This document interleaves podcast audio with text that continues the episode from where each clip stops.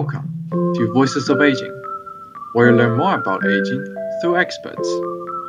We are ASIG, the Aging Studies Interdisciplinary Group at the University of Minnesota. Every episode, we invite people working in a variety of different fields related to aging and hear their stories. Tune in, either you're considering a career in aging, or want to learn more about aging fields, or simply want to listen to a stimulating conversation, you will find something you like. Find Voices of Aging on the iHeartRadio, Apple Podcasts, or wherever you get your podcasts.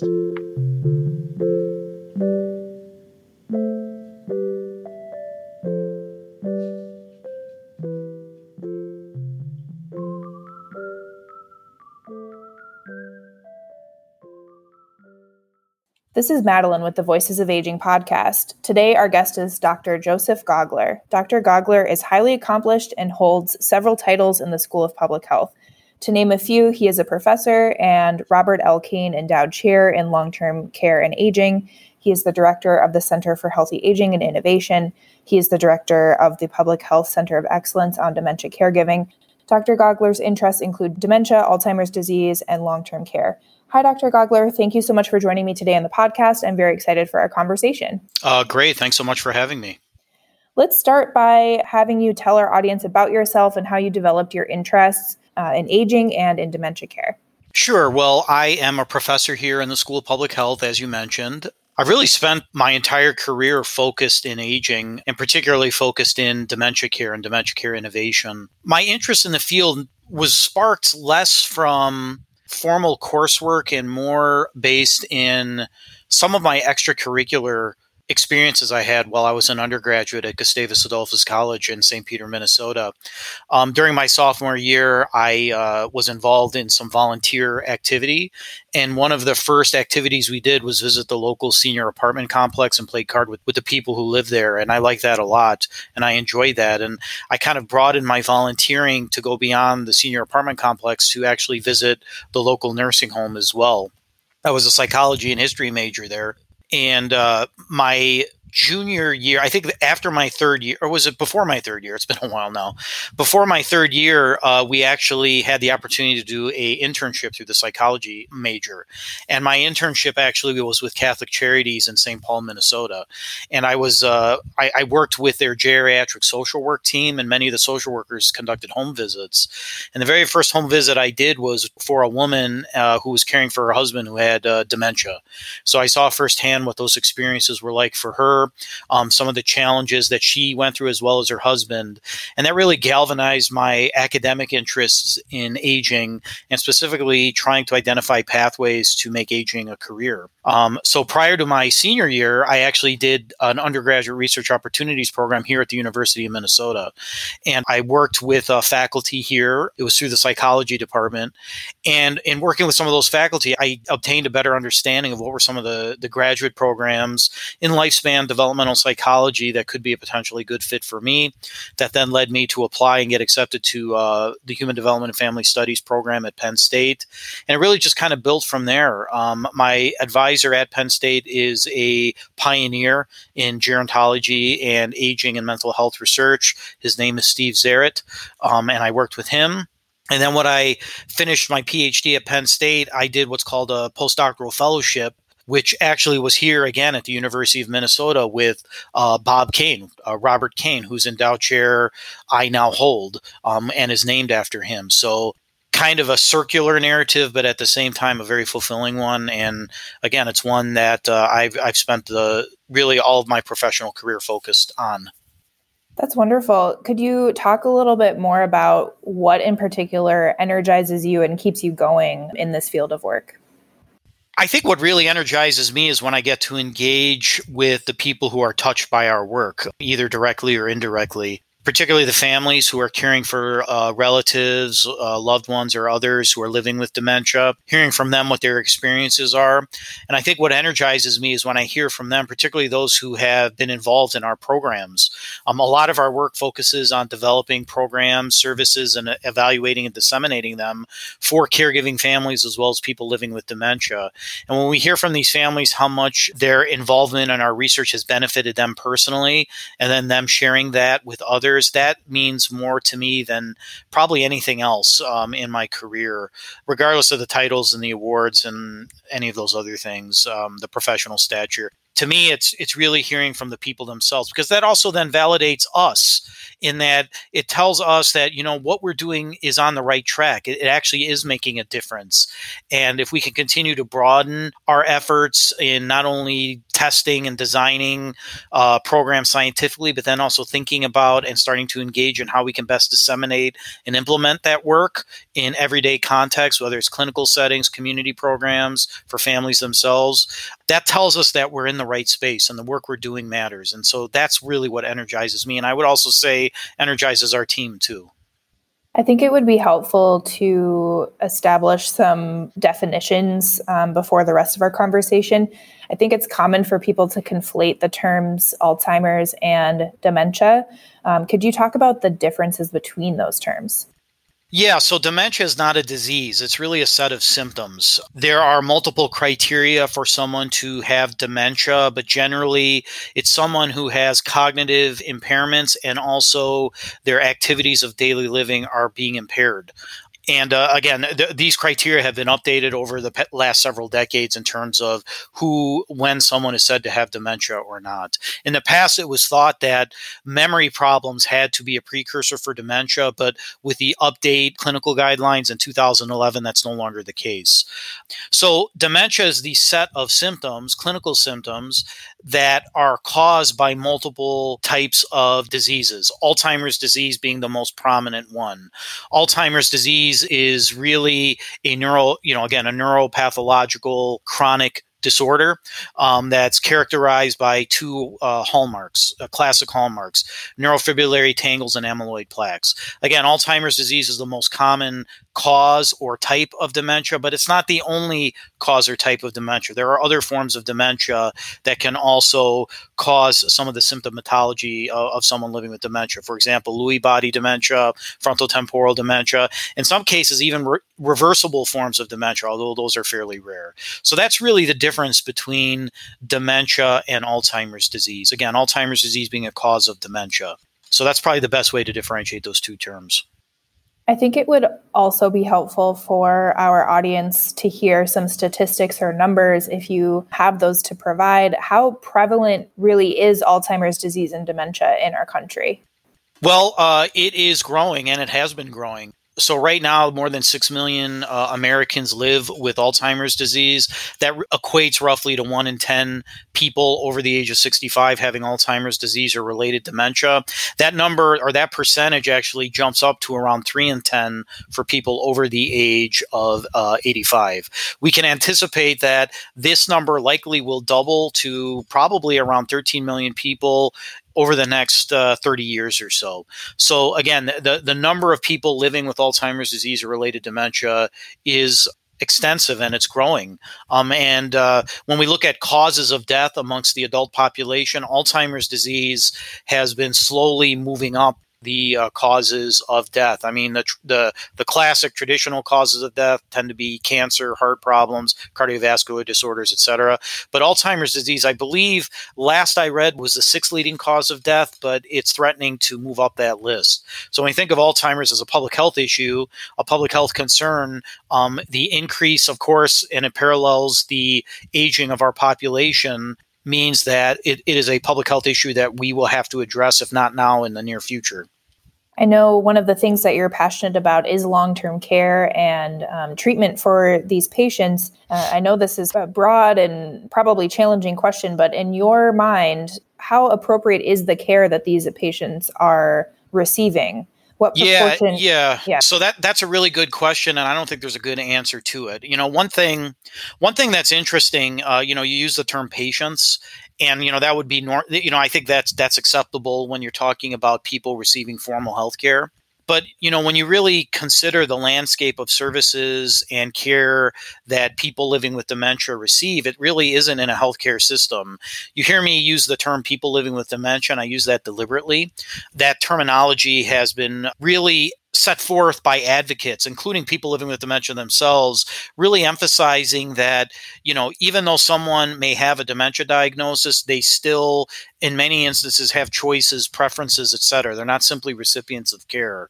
So when you use the term patients, you know, use it and think about it more broadly in terms of, again, the care that people living with dementia receive. Because in reality, the majority of care that people living with dementia receive is not provided by formal healthcare providers. It's provided by more often than not families or other unpaid caregivers. Over 80%, I believe 83% of all the care that people living with dementia receive is often solely provided by unpaid caregivers, most often family members. Now, when thinking about is that care appropriate or not, that is a, a, much more challenging question to answer.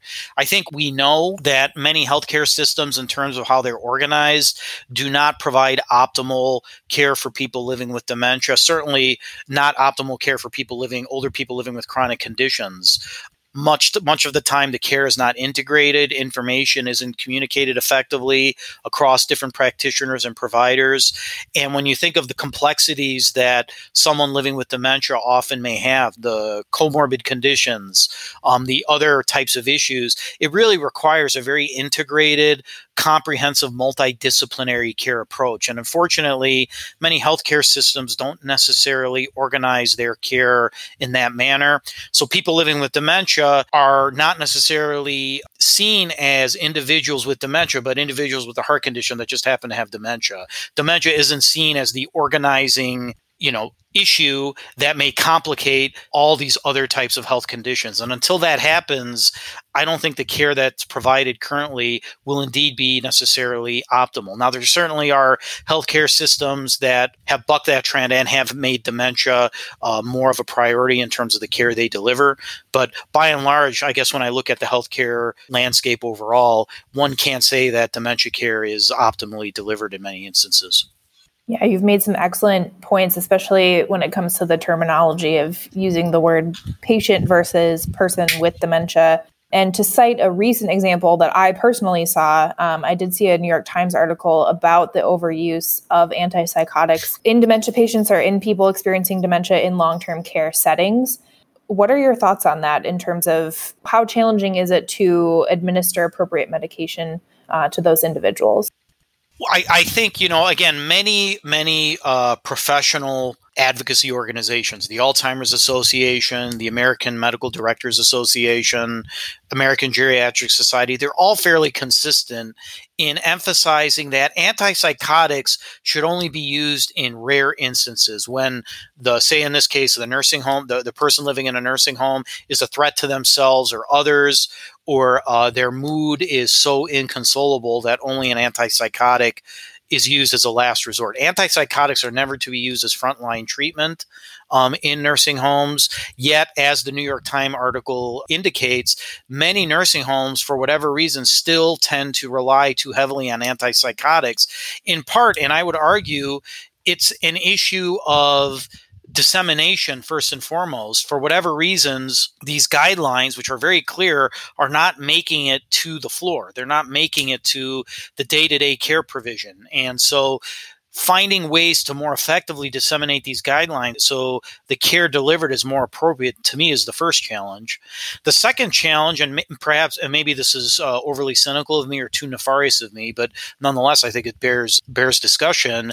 Is it may very well be f- for a, a variety and myriad of reasons, nursing homes aren't training their staff in what is appropriate care for people living with dementia. And I'm using people living with dementia deliberately here because the majority of people who live in nursing homes often are living with cognitive impairment, if not dementia itself. And when you talk about behaviors and some of the behavioral issues that might occur for these people living with dementia, it may very well be antipsychotics are used because they're easy to deliver. At, at first glance, it may seem that we're sedating the residents and so there's no more behavior problems. But again, the side effects of using antipsychotics for people living with dementia are severe. Um, they're very concerning. And in a nutshell, what this tells me is that many direct care staff aren't being trained in the many, many non pharmacological approaches which have been proven to work, have been proven to be effective, that can address and effectively manage these behavioral issues in ways that are much more uh, healthy um, and much more conducive to quality of life for uh, people living in these types of settings. When family members or caregivers of people living with dementia are looking to have that family member live in a long term facility, whether it be specifically for dementia or other concurrent conditions, what questions should they be asking when they take a look at these facilities to determine whether or not their family member should be placed there?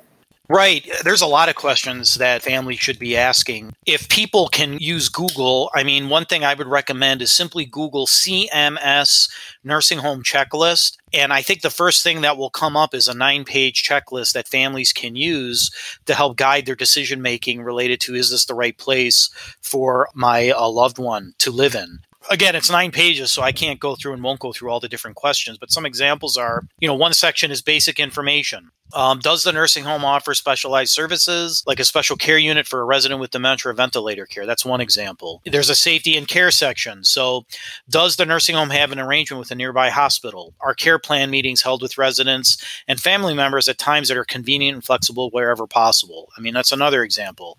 Preventing abuse is another section. Um, does the nursing home have policies and procedures on prohibiting and reporting abuse and neglect? Nursing home appearance. Does the nursing home appear clean and well kept? I mean, that's kind of an obvious one, but nonetheless, it can be overwhelming when making the decision. And I think many families don't necessarily have at their ease or disposal all of the questions they should be asking that they can then review at a later time to make a really informed decision. A lot of times, the nursing home admission process is based on, say, a hospital discharge stay where a discharge planner may say, you know, your mom, your dad, your husband, your wife, your partner needs to go in a nursing home. There's a bed available here. You know, I'm going to arrange it and we're going to make this move happen. I think families should, wherever possible, and if they can, put on the brakes so that they can actually do some research in the nursing home so that they feel comfortable themselves that it's the right uh, setting. One other tool I think family members can avail themselves of if they live in Minnesota, again, you can Google this to find it or search it on your web browser. It's called the Minnesota Nursing Home Report Card. This is based on a very detailed set of surveys that uh, the Minnesota Department of Health and Human Services administers to all licensed nursing homes in the state of Minnesota that collects a lot of great information on quality of life ratings on the part of residents in these settings, other key information that can again help provide a more informed decision when and if uh, this circumstance comes up. So. Yeah, and I think depending on the facility or the nursing home, they could be financially prohibitive for many individuals. Could you talk about the costs associated with long term care? How do families tend to fund the care? Yeah, I mean that ranges widely. As we all know, the costs are, are significant. Uh, residential long term care. Uh, you know, I've I've seen various numbers. I, I, I don't think it's unusual to find a private pay nursing home charging five figures a month for uh, a loved one stays. So I think many family members, they probably rely on a patchwork of things to pay for residential long term care. Unfortunately, that might be the assets of the parent or relative themselves. And those assets may be spent down to the point where, you know, again, private pay or pay out of pocket is no longer possible. And then this is called the spend down, which I think probably a lot of people are familiar with, where then one becomes eligible for uh, what's called Medicaid, which then covers long term nursing home stays. Some of the problems with that are you know some nursing homes they may have different standards for medicaid only paid beds versus the private pay beds. And so that is one particular challenge that comes up for many families who are in this situation Unfortunately, I don't think many of us really think through about the costs of long term care until it's too late. And so we end up relying on, say, 401k accounts, personal savings, assets versus preparing sooner, say purchasing a long term care insurance policy. Now, I want to be clear a long term care insurance policy is by no means uh, the savior or panacea in this situation. For many people who have a long term care insurance policy, because of the inherent you know, I, I, would say lack of stability in the long term care insurance market, many people's premiums have gone up substantially, in some cases to exorbitant levels. But that being said, I think all of us should be preparing for uh, long term care spending, uh, either for a loved one or for ourselves, as soon as we can. Shifting our conversation a little bit now to mental health and well being for the Alzheimer's population. What are some special considerations for that group of individuals? What do we need to be thinking about related to mental health as we continue to improve treatment? Well, I think what's important is people living with dementia can still report, can still indicate mental health distress. And um, instead of the belief, and I would argue it's somewhat of an ageist belief that, well, this is just a normal part of dementia, you know, feelings of depression, uh, impairments in mood, etc.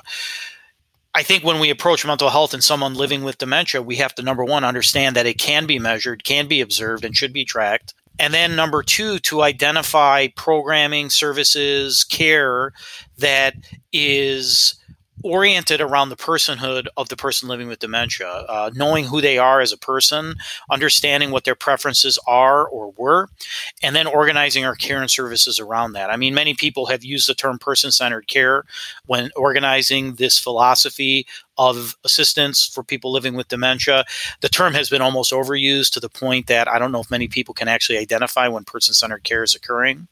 But that being said, is understanding and validating the preferences and values and voice of a person living with dementia first and foremost i think is key to then designing and creating and delivering services that can improve the overall quality of life and by extension the mental well-being of someone living with dementia and my last question for you, um, kind of ending on a positive note, um, looking towards the future, are there any promising innovations in the treatment and care for dementia and Alzheimer's? I mean, I, I think there might be. Whether it's pharmacological or not is up for debate. I, I think many people know. Um, and I know the Aging Studies Interdisciplinary Group will be having an event, if they haven't already had it, uh, focused on uh, the, the FDA approval of the new drug Aduhelm, which was done under fairly controversial circumstances and in the end probably will not be widely available, nor some have argued is even that efficacious. But that being said, that might augur the development of future drugs that, again, are targeting amyloid plaque uh, accumulation in ways that might actually show clinical benefit. Um, so there might be some promise on the pharmacological front.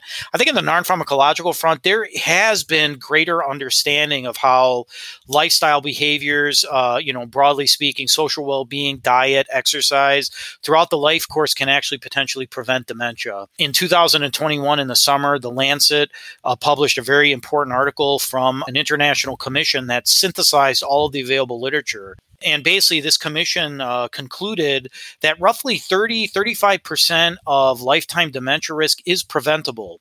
And there are studies that have occurred both in in uh, the Netherlands specifically. It was called the Finger study. Finger is an acronym, and now there is a study that's replicating Finger in the U.S. called Pointer that is specifically looking at how uh, multi-component lifestyle intervention strategy, focusing on social well-being, uh, cognitive engagement and then of course diet and you know moderate exercise all together can contribute to reducing dementia risk.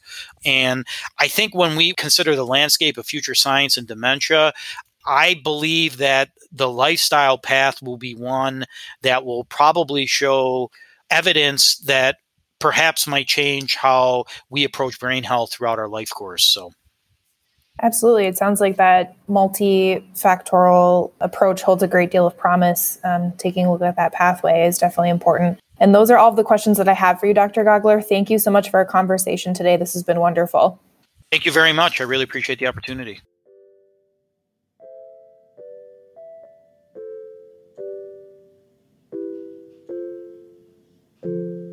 This podcast is brought to you by ASIC, the Aging Studies Interdisciplinary Group at the University of Minnesota. We are a collaborative networking group for students studying aging across the university. Stay tuned for the next episodes of Voices of Aging, where you learn more about aging through experts.